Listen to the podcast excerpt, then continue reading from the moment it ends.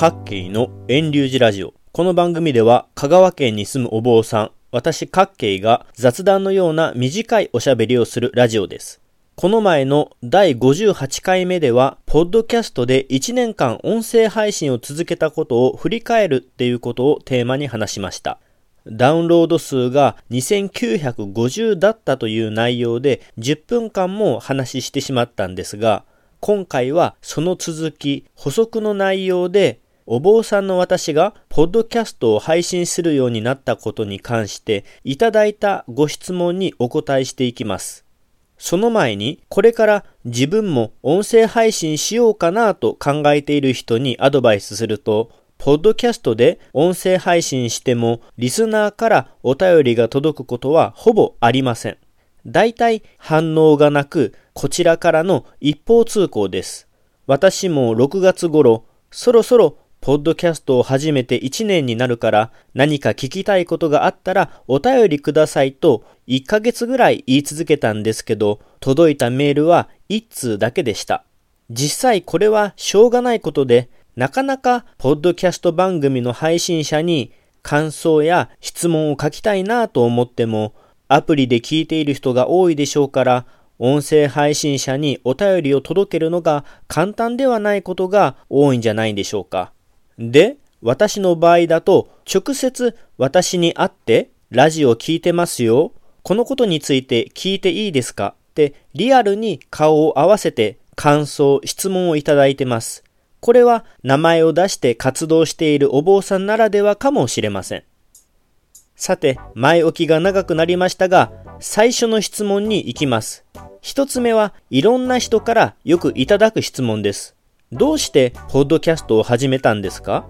もうブログの方は書かなくなったんですか？この手のポッドキャストを始めたこととブログの投稿頻度が減ったことに関する質問はよくいただきます。ポッドキャストを始めた一番の理由は、ブログのパクリがとにかくひどく、嫌気がさしたことです。私がブログを始めたきっかけは、仏教のことは、その仏教宗派に属している専門のお坊さんが伝えることが一番だと思って始めました。でも、ある程度ブログを続けて検索順位が上がって人に読まれる機会が増えてくると、ブログの文章、内容、書いてあることをほぼ丸々パクられるようになったんですね。またそれが小さな個人ブログからではなくて大きな全国展開している総裁業者や仏壇仏具業者、エンディングサービス業者などのウェブサイトがパクるんです。細かな口、どんだけひどいパクリ方かはここでは言いませんが、例えば浄土真宗で最大宗派の本願寺派や大谷派のウェブページよりも検索上位に行くんですから呆れます。時間をかけて文章を作成してもモラルのない企業が増えているので今はもう新しく文章を書く元気があまりありません。で、そんな私がどうしたかというと、ポッドキャストの音声配信に至りました。文章は盗まれることがあっても話してる音声は盗まれにくいだろうという私の単純な考えがあってポッドキャストをするようになりましたこれがポッドキャストを始めるようになった理由です音声配信の方が文字を書くより気楽にできたのも続けられる要因だったと思いますブログの方は全くやめたわけではなく気が向いた時にちょっとずつ書いていますあと、この質問に類似したことに、YouTube では動画配信しないんですか？があります。はい、私は YouTube に配信する予定は全くありません。というのも、私自身がそんなに YouTube を利用しないからです。私の好みなんですが、YouTube に配信されている動画って画面がうるさいというか、騒がしいので見るのが疲れませんか？あと動画タイトルも内容を伴っていないような視聴者を煽るようなタイトルが多いような気がするのであんまり好きじゃないんです。私自身があんまり使わない YouTube にわざわざ配信する予定は今後もありません。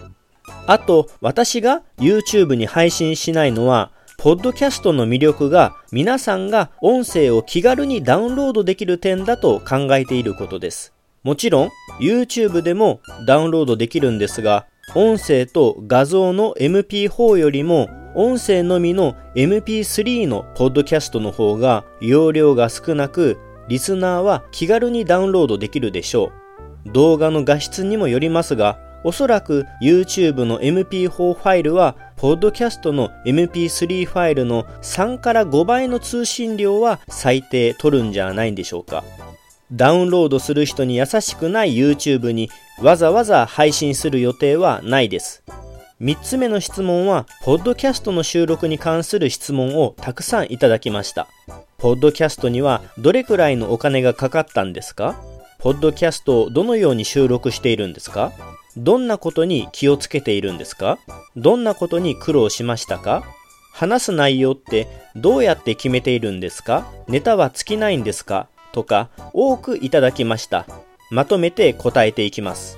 まず収録方法ですが、ノートパソコンに直接 USB マイクをつないでそのまま収録しています。一番安価で手軽な方法でかかった費用はマイクの4000円くらいです。ノートパソコンや音声ファイルをアップロードするレンタルサーバーは、ポッドキャストを始める前から用意しているので、これは必要経費には含めていません。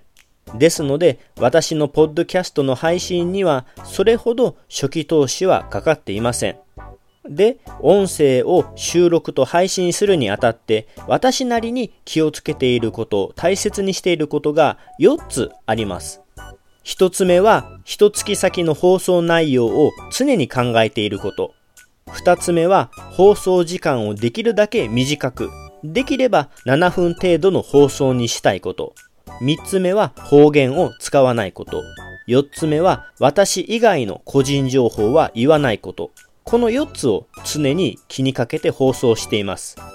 まず1つ目ですが、私の場合、毎週火曜日に定期配信しています。行き当たりばったりで今週の放送内容を決めているのではなく、一月前から何月何日の放送にはこれを話そうとテーマを決めています。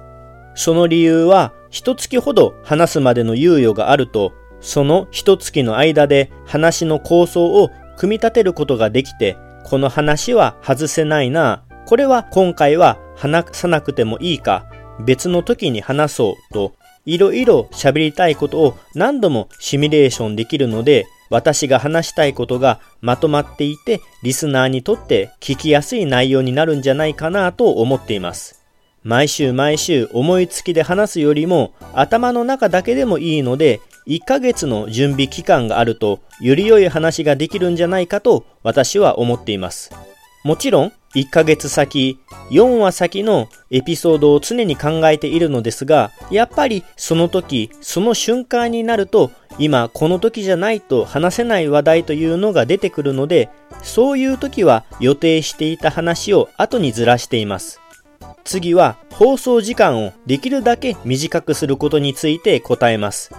これは私が自分の音声配信を始める前にいろんな人のポッドキャスト番組を聞いていた時のことです。私、あんまり忍耐力がないのか、ポッドキャストを聞いていても、いつ終わるのかなって終了時間が気になるんですね。YouTube のような動画配信だったら常に画面に目がいってて画面下のバーであと何分ぐらいで動画が終わるのかなんとなしにわかるでしょ？でも、音声のポッドキャストだと画面は見てないわけだから、人によって体感時間が違うので、あと何分でこのお話が終わるのかわからないでしょ？で、私最初、ポッドキャストを聞き始めた時は、15分や30分とか、どれも長い番組ばっかりだなぁと思って聞いていたんですが、どうにも自分には長すぎるなぁと感じていました。で、いろいろ自分がもう十分しっかり聞いたなぁと思うのが7分から10分の長さだと分かってきたので、自分の音声時間も理想は7分以内、できれば10分を目標にして作るように心がけています。短い方が聞く側もさらっと聞けますし、ダウンロードもしやすいでしょう。長すぎると私はダウンロードを躊躇します。皆さんも経験あるでしょうが、初めて聞くラジオ番組が長かったら苦痛でしょう。いろんな番組を聞きたいから短く5分くらいでサクッと聞き終えたいと思います。まあ実際は短く話しするのは難しく、目標の7分から10分を超えることばっかりですが、なるべく短く短く話すことを気にかけています。で、3つ目は方言を使わないことです。人間の情報の伝わりやすさは見ること、視覚が8割ほどで、次に聞くこと、聴覚が1割ほどとなっています。ポッドキャストは音声のみで配信されています。人間が頼りにしている視覚の情報がなく、声を聞く聴覚のみでポッドキャストを聞くことになります。一度に受ける情報量が減る代わりに話の内容をイメージ、想像しやすくなるのが音声配信のポッドキャストを聞く良さになります。それで私が気をつけているのは方言を使わないことです。聴覚だけで情報を得ているのだから、なるべく耳にした言葉をそのまますんなりと頭に入れないといけません。そんな時に聞き馴染みのない、うん、何と突っかかる方言が出てきたら困るでしょう？方言があっても文脈で内容わかるよという人もいるでしょうが、やっぱりスムーズに話を聞いてほしいので、私は意識して方言の言葉は使っていません。ただ、イントネーションとアクセントだけは生まれ育って身についたものなので勘弁してくださいね。香川の方言の言葉も結構独特なものもあって、例えば、怖がりのことをおとっちゃま、小さいことをこんまい、びしょびしょのことをズボズボ、そっくりなことをまっつくついとか言います。他にも、書き物していることを書っきょる、話していることを話しょるとなったりします。話の流れで分かることは分かるんでしょうけど、やっぱり方言を使うと頭の中にすんなり言葉が入ってこないので、ポッドキャストを聞く時のストレスになると思います。だから私は方言の言葉は使わないようにします。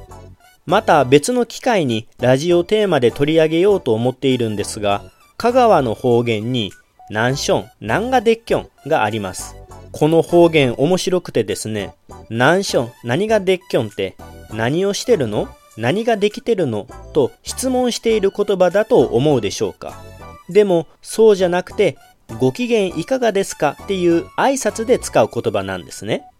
この何しょん、何がでっきょんなについてはまた別の時に話しますね。ちょっと話す時間が長くなってきたので巻いていきます。話すネタは尽きないんですかの質問はネタは全然つきません。話したいことだらけなので、今後話す予定のスケジュールが渋滞を起こしているほどです。私が話好きなのもありますが、皆さんも1日24時間生きていたらいろんなことを見たり聞いたり経験し思うことがあるでしょ？う私が話すネタは日常の中でふと思ったことをメモして話すテーマにしているので困ったことはないですね。例えば靴を履くとき、右足からか左足からかでも10分くらいの話はできるでしょう。テレビのチャンネルボタンは何番から押すでもいいんじゃないでしょうか。そもそも一般人の個人が気軽に放送できる音声配信なんですから楽な楽な気持ちで話したらいいと思います。続けてどんなことに苦労しましたかの質問ですね。私は一番最初の時が一番苦労しました。ポッドキャストの配信をするにあたって、私はレンタルサーバーとワードプレスを用意して自分の音声ファイルをアップロードしたんですが、配信するために、ポッドキャスト配信用のプラグインを入れたのはいいんだけど、全部英語で何をどう設定したらいいのかわからなかったことと、RSS フィードを Apple の iTunes に登録しようとしてもできませんでした。プラグインの方は自力で頑張って設定できたんですが、iTunes の方はどうにもならなくて、Apple サポートにお問い合わせして、その後電話相談もして、パソコン画面を遠隔共有するのもして、なんとか登録できました。何事も最初が一番大変で、一度設定、登録できたら、あとは音声を収録して、編集して配信するだけなので、そこからはあんまり大変ではないです。まあ、あと苦労するとしたら、音声の時間をちょっとでも短くすることが大変です。私の音声編集は大したことをしてなくて、息継ぎとか無音の時間とか、くどく話した箇所をちょっと削ることしかしてないんですね。15分間の音源を編集して削って10分になるようにしてます。思ったより長い話に今回なってるので、次で最後にします。最後はたまにいただくお便りで、ポッドキャストの配信者にどうやってお礼したらいいですか？というのがありました。さっき、ポッドキャストを始めた理由で言い忘れたことですが、私が感じるポッドキャストの良さは広告がないことです。YouTube のように再生前や再生途中で広告が入りません。現状、日本のポッドキャストでは広告が挿入されません。ですので、皆さんがどれだけたくさん私のポッドキャスト音声を再生しても、ダウンロードしても、私は1円もお金をいただきません。これは私の考え方ですが、ポッドキャストの配信をすることはお金にならないから、私は気楽に気兼ねなく続けることができていると思っています。もし、ポッドキャストの再生数やダウンロード数で配信者にお金が入るようになってしまうと、どうしても配信者が話したいこと、伝えたいことよりも、聞いてくれる人にこびた内容、テーマばっかり傾いてしまうと思います。で、質問のポッドキャストの配信者にどうやってお礼したらいいですか？ですが、私の場合はお金以外のことでお願いします。例えば、この音声はいろんなポッドキャストアプリに配信されていますが、大元の各系の遠流寺ブログでは、この音声を文字起こししたり、言い足りなかったことを補足説明しているので、時々見に来てくれたら嬉しいです。また、他のお礼の仕方だと、遠流寺や他のお寺に興味を持って実際にお寺にお参りしてくれることや、あるいはブログ記事からお便りで応援メッセージや質問などを届けてくれるのも嬉しいです。あるいは、もしも何か直接支援してくれるなら、ブログの記事下に Amazon 欲しいものリストへのリンクを載せていると思うので、そこから私の希望しているアイテムを送ってくれると助かります。私の欲しいものリストの内容は遠隆寺の宗教活動でいつも使われているもので、お線香やおろうそくといった300円くらいのものを希望しています。お寺の仏事で使われるものなので、宗教活動の支援として送ってくださると助かります。2020年10月6日の各系のラジオはここで終了します。来週もまた聞いてくださいな。ポッドキャストでも配信していますので、iTunes などでレビュー、評価、登録してくれたら嬉しいです。遠隆寺各系ブログも続けているので、興味のある方はぜひご覧ください。